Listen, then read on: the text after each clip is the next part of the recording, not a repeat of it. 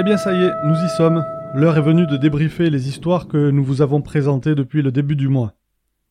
Effectivement, nous avons pensé vous présenter les témoignages de cette vague sous la forme d'un calendrier de l'Avent, rebaptisé pour l'occasion calendrier de l'OVNI, ce qui nous place d'emblée très haut dans l'art euh, subtil du jeu de mots complètement bidon. Donc ce calendrier trouve sa résolution aujourd'hui, le jour de Noël, parce que faut pas nous la faire à nous.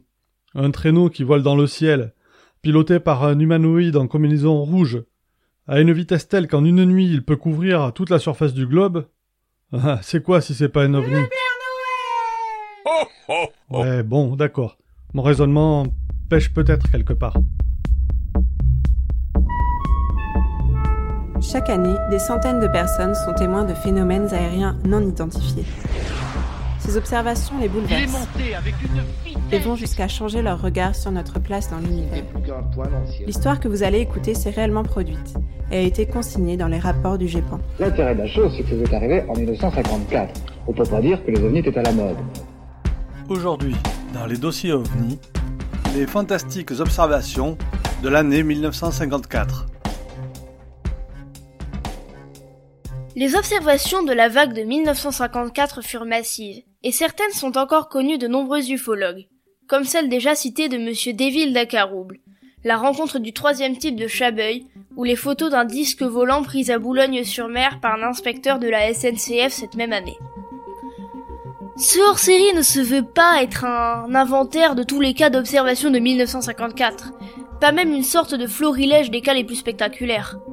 Comme d'habitude dans ce podcast, les histoires racontées sont directement issues de la base du GEPAN et sont comme une photographie des déclarations de témoins à cette époque. Comme toutes les vagues, celle-ci va connaître une crête en octobre et novembre avant de décroître en décembre, puis les observations retrouveront un volume normal.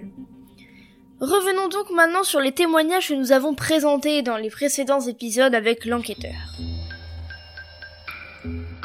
Alors c'est parti, remettons-nous en tête les différents cas présentés lors de ce hors-série, et voyons quelle enquête a été menée à l'époque et comment le GEPAN les a classés. Le premier cas, c'est l'observation d'Arponville. Deux maçons, un patron et son employé circulent à vélo pour se rendre au travail. C'est alors qu'ils remarquent un objet étrange en forme de meule couleur gris sale. Cet objet a attiré leur attention car il oscillait. Alors que les deux hommes s'approchent de l'engin, celui-ci s'élève en oblique, puis verticalement avant de disparaître. Pour les plus jeunes d'entre nous, une meule, c'est. On parle d'une meule de foin, bien sûr. Alors, qu'est-ce qui s'est passé ensuite? Est-ce que les gendarmes ont enquêté? Euh, oui, après leur mésaventure, les deux témoins se sont précipités à la gendarmerie la plus proche. Ils sont redirigés aussitôt vers la gendarmerie d'Amiens. Et à leur arrivée à Amiens, ils sont interrogés séparément et simultanément dans deux bureaux. Et la première constatation est que les deux déclarations sont identiques. Bon, ça c'est un bon début. Et ces deux personnes sont connues des gendarmes localement? Oui, et ils ont une bonne opinion de ces deux témoins. Le premier, c'est un maçon de 27 ans. Selon les mots du gendarme, une excellente moralité et mentalité. Et il mentionne même qu'il a été choisi pour occuper à la mobilisation un emploi auxiliaire à la garde républicaine. Il est donc euh, très bien connu de la brigade locale. Son employé, quant à lui, a 23 ans. C'est un ouvrier très honorablement connu de la brigade. Bien, et comment l'enquête a été menée ensuite Alors tout d'abord, les gendarmes ont vérifié les emplois du temps des témoins. Pour voir si euh, le timing collait, j'imagine Bah pas vraiment. En fait, il s'agit plutôt d'éliminer toute suspicion euh, d'ivresse ou de fatigue. Donc, ils se sont couchés la veille vers 21h et se sont levés vers 6h. Ils ont quitté HE vers 7h après avoir déjeuné pour se rendre à leur travail à la Houssois. Il est noté qu'ils ne se sont pas arrêtés en cours de route pour consommer et qu'ils étaient donc dispo, dans le sens de frais et dispo, hein, et pas en état d'ébriété. Ok, donc euh, ils font les mêmes déclarations, sont connus favorablement, sont sérieux, ils n'ont pas picolé. Donc, ils ont a priori bien vu quelque chose dans le pré. Oui, bien sûr, les deux témoins sont conduits sur le lieu de l'observation avec le commandant de la compagnie, 12 gradés et gendarmes, et cerise sur le gâteau, avec le chien policier Bobby. Oula, un chien policier pour traquer les ovnis, j'y aurais pas pensé. Et alors, est-ce que Bobby a flairé une piste? Ah ben c'est dommage, mais non, le chien ne relève aucune piste. Les gendarmes font quelques relevés, ils ne constatent pas de traces au sol. Sur demande du commandant, euh, un des témoins précise qu'il a déjà vu des hélicoptères et qu'il ne s'agit pas ici d'un de ces engins. Les gendarmes vont également interroger les habitants du village aux alentours, mais l'engin n'a pas été vu par d'autres personnes. Ils interrogent enfin la station maître radar de Lucheux, distante de 15 km vol d'oiseau, pour voir s'ils ont enregistré une trace. Hélas, la station n'était pas en service à 7h30 et n'a pu fournir aucune indication. Donc, difficile d'aller plus loin, j'imagine. Oui, les enquêtes à l'époque sont assez sommaires et sont menées par les gendarmes qui manquent d'outils pour faire des enquêtes et dont on peut deviner la fascination pour ces histoires d'ovnis.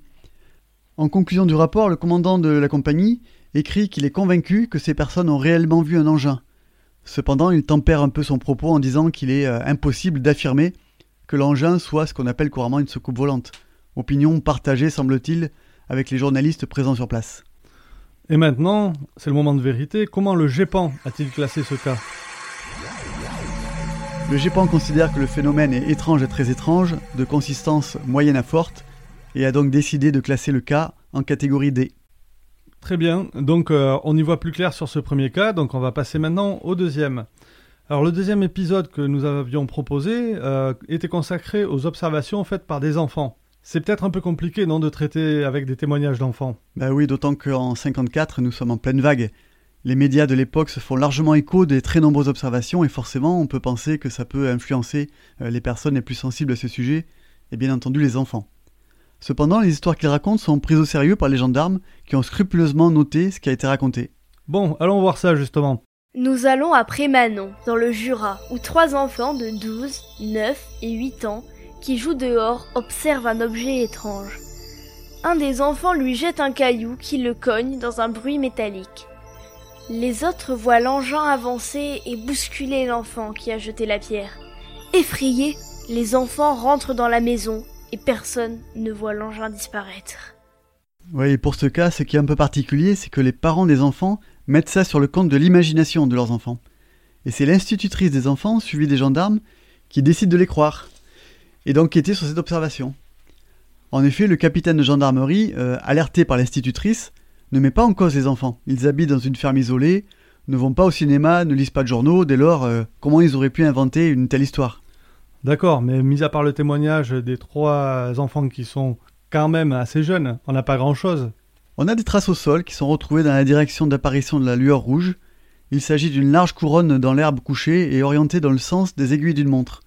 Ces traces ne sont pas reconnues comme étant celles du piétinement de personnes ou d'animaux, et quatre trous sont également retrouvés dans cette couronne. Alors c'est vrai qu'effectivement il y a une lueur rouge qui apparaît à un moment donné, je vous conseille de réécouter euh, l'histoire pour, euh, pour euh, bien sûr avoir tous les détails. Donc, vu tout ce que tu nous dis, je pense que ça va nous amener vers un cadet, ça, non? Eh non, pourtant, pas vraiment. Euh, il indiquait dans la notice du GEPAN qu'un ufologue privé du nom de Yves Bosson avait rencontré les témoins dans les années 80. Et ces derniers auraient affirmé à l'ufologue qu'ils avaient monté une blague dont les conséquences leur auraient échappé. Donc on le redit, il y avait une sorte de frénésie autour des ovnis, et les journalistes se faisaient largement écho de ces observations les gendarmes qui voulaient croire la parole des enfants, comme les journalistes, auraient en fait emprisonné les enfants dans leur récit. Donc euh, le GEPAN a classé ce cas en C pour manque d'informations confirmées, en attendant une vérification des déclarations de Yves Bosson qui apparaissent pourtant euh, assez fiables. Ok, là on rejoint un peu le sentiment des parents. Mais le deuxième cas est également spectaculaire. Une jeune fille d'une dizaine d'années voit une forme ressemblant à une tente de camping. Alors qu'elle s'approche, une trappe se lève et un humanoïde apparaît. De taille normale, il a une forme carrée sur la tête, des yeux perçants, un vêtement à poils longs, bruns, roux. Quand l'homme s'avance, l'enfant, prise de peur, s'enfuit sans se retourner. Alors, cette histoire, elle est inventée aussi? Ben, En tout cas, la gendarmerie prend l'affaire au sérieux et se rend sur les lieux le 6 octobre. Mais elle ne pourra faire euh, aucune constatation et aucune autre précision ne sera recueillie lors de l'enquête. Donc c'est une enquête très très rapidement menée, ça. Ah, ça c'est vrai, c'est assez sommaire. Hein. Le GEPAN a essayé a posteriori de rassembler un peu les différents moments de cette observation. Il existe quatre faits distincts. Un témoin unique qui voit un engin et un être humain près de son chemin. Elle ne voit pas l'engin décoller. Simultanément, un agriculteur voit dans le ciel un objet lumineux d'un rouge très vif. Une troisième personne entend longuement un bruit ressemblant à celui que fait une écrémeuse. Et enfin, le père de l'enfant et un agriculteur trouveront à 21h le soir même, sur le lieu de l'observation du témoin, de l'herbe froissée dans un sens giratoire. Bon, pour ce qui est du son de l'écrémeuse, parce que effectivement, c'est pas un son qu'on entend tous les jours quand même. Euh, en tout cas, ça ressemble à un mouvement un petit peu de centrifugeuse. Et il est vrai que les quatre éléments mis bout à bout par le GEPAN, finalement, créent un tableau assez cohérent. Ouais, mais attention, hein, aucun élément probant ne garantit que ces quatre faits soient liés. Et si on considère qu'ils sont liés, on peut trouver une hypothèse à considérer. Plusieurs éléments semblent compatibles avec un hélicoptère, peut-être un Bell 47 vu de l'avant, il a une forme ovale. Le support de rotor, la trappe, le bruit, le froissement de l'herbe, le pilote. Il y a aussi le lieu, euh, sur un chemin herbeux débouchant sur une petite clairière. Ça pourrait se prêter à un atterrissage. Par contre, le socle rectangulaire, la position de la trappe et la lumière rouge vif de l'objet, bah ça c'est moins aisé à interpréter. Alors le cas a été classé en A? Bah, Ce cas s'avère d'une étrangeté moyenne puisque une hypothèse simple peut convenir à peu près. Sa consistance est faible euh, car en s'appuyant essentiellement sur un, témoin unique qui est un enfant et avec une observation courte. Donc le GEPAN a classé ce cas en catégorie C par manque d'informations et de recoupement. Alors on quitte maintenant les enfants et on va passer à des cas peut-être un peu plus consistants puisqu'il s'agit des observations des soldats et des gendarmes. Le premier cas est celui de Doulan. Le mardi 19 octobre 1954, entre 1h30 et 1h40, plusieurs militaires, dont un deuxième classe, un caporal-chef et un sergent, de la station radar, mais pas de chance, le radar ne fonctionne pas ce soir-là, observent par une nuit sombre un phénomène aérien inhabituel situé sous une couche nuageuse. L'observation a lieu en trois phases. Première phase, le phénomène apparaît. Deuxième phase, le phénomène s'arrête au-dessus d'un hameau. Troisième phase, il disparaît et réapparaît avant de redisparaître. Encore une fois, pour connaître les détails, le mieux est de réécouter l'épisode consacré à, ces observations. Alors là, on se rend compte que le relevé d'informations est un peu plus structuré quand même. Ah oui, puisqu'un formulaire rempli est joint au procès verbal, avec pour titre Conseil pour l'observation des MOC. Les MOC, qu'est-ce que ça veut dire ça encore? Alors les MOC, c'est l'acronyme de Mystérieux Objets Célestes, qui était le nom donné aux objets volants euh, avant les ovnis et les pannes. Donc cette fiche permet euh, de donner des conseils en cas d'observation. Mais bon, euh, le, temps de la lire, il y a de fortes chances que l'objet soit parti. Une autre fiche également jointe au PV permet, elle, de collecter un certain nombre de données sur l'observation, ses circonstances, l'apparence de l'objet observé, ses mouvements, etc. Et on voit que la prise d'information commence à s'organiser, à se structurer. Et alors, qu'est-ce qu'on peut déduire des informations collectées pour le coup? Ben, Pas grand-chose pour ne pas dire euh, rien à l'époque. Hein.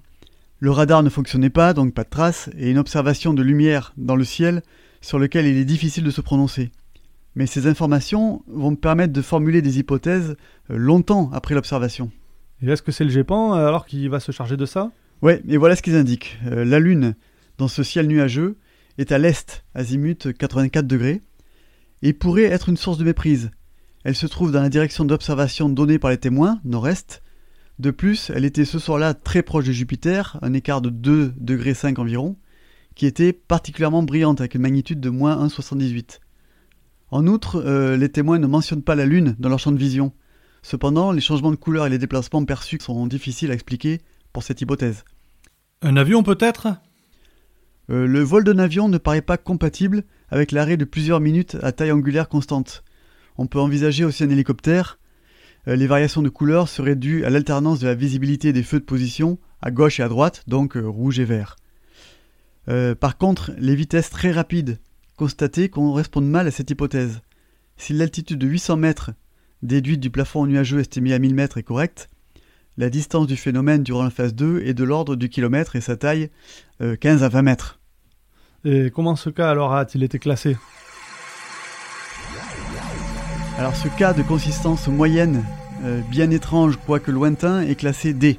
Phénomène étrange à très étrange, de consistance moyenne à forte. Bon, on quitte maintenant les militaires pour partir avec les gendarmes. Le 27 octobre 1954, au retour d'un service de nuit, deux gendarmes circulant à bicyclette, tout feu éteint, vers 5h15, échangent quelques mots à voix haute à propos d'une tache blanche vue dans l'herbe sur le côté droit de la route.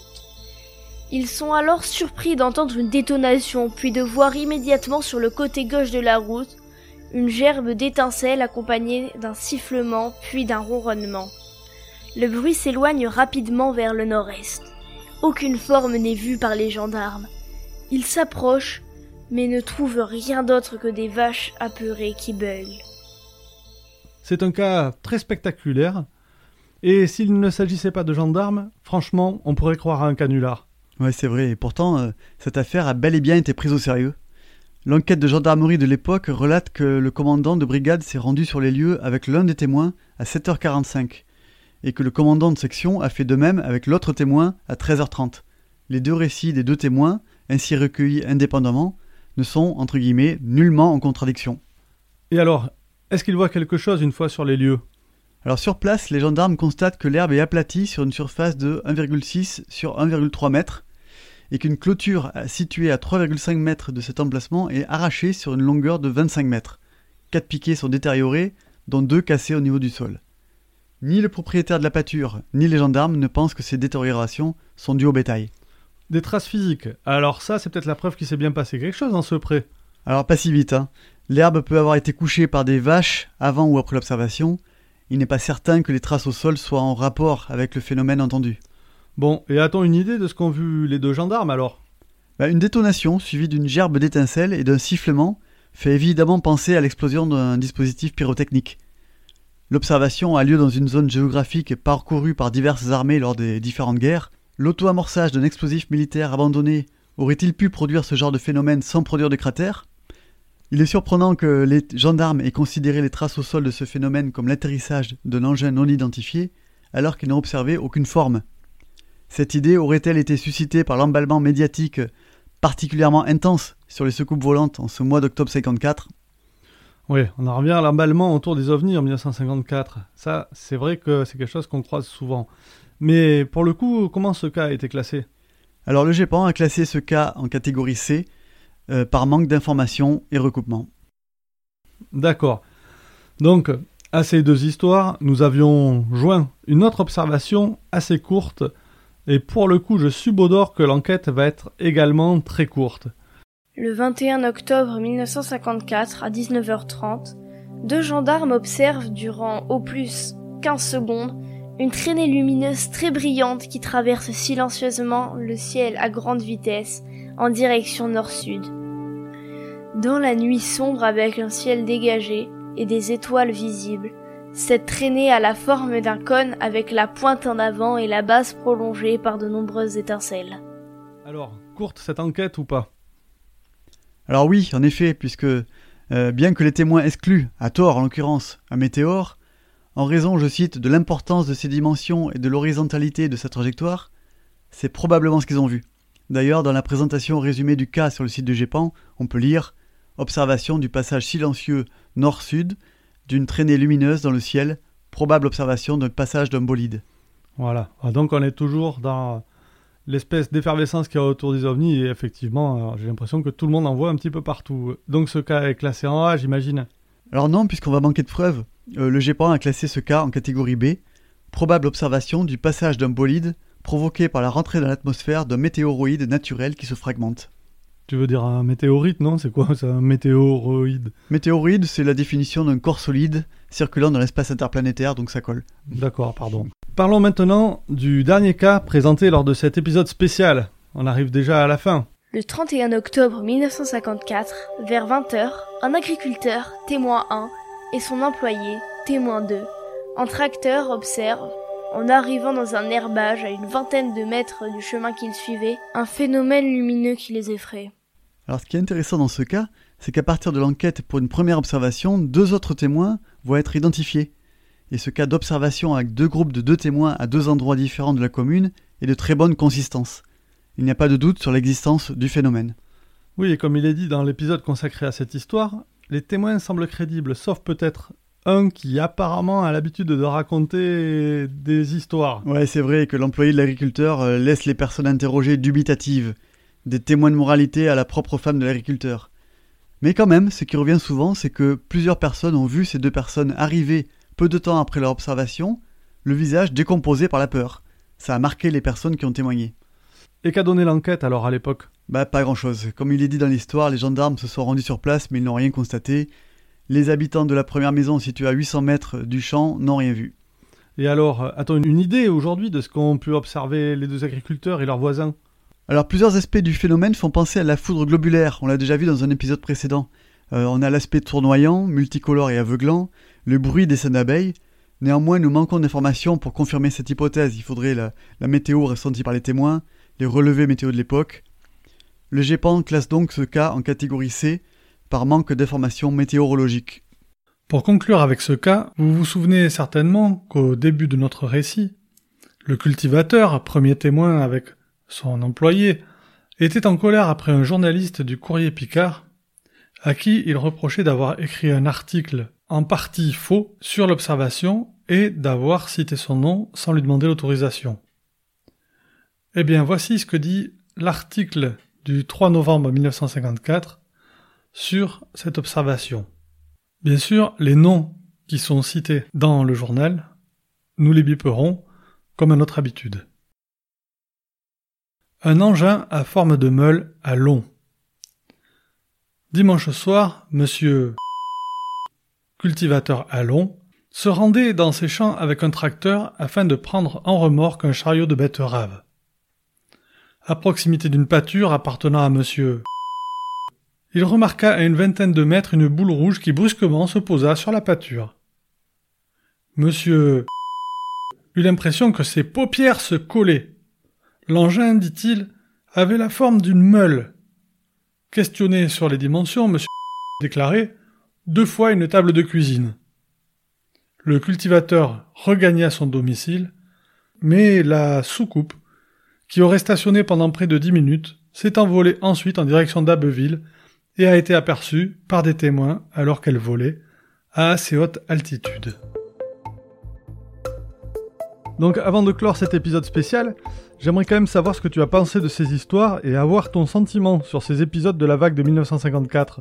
Bah après avoir lu les rapports, j'ai quand même l'impression d'un emballement, d'un effet de résonance exactement comme nous l'avons vu pour notre hors-série sur la vache, mais à une échelle beaucoup plus grande. Il faut savoir quand même que euh, d'après les chiffres relevés par la RTBF pour leur podcast, sur la fascinante histoire des ovnis, il y a eu sur 3 mois 2000 cas recensés, avec parfois plus de 60 observations par jour. Il ne se passe pas donc une journée sans que l'on parle de soucoupes volantes, et quand on est au cœur d'une telle vague, c'est difficile de garder la tête froide. Oui, je suis assez d'accord, et je pense que ça se vérifie dans les cas que nous avons abordés. Finalement, on peut très souvent rapprocher les observations de l'année 1954 d'observations d'hélicoptères ou de phénomènes naturels, non?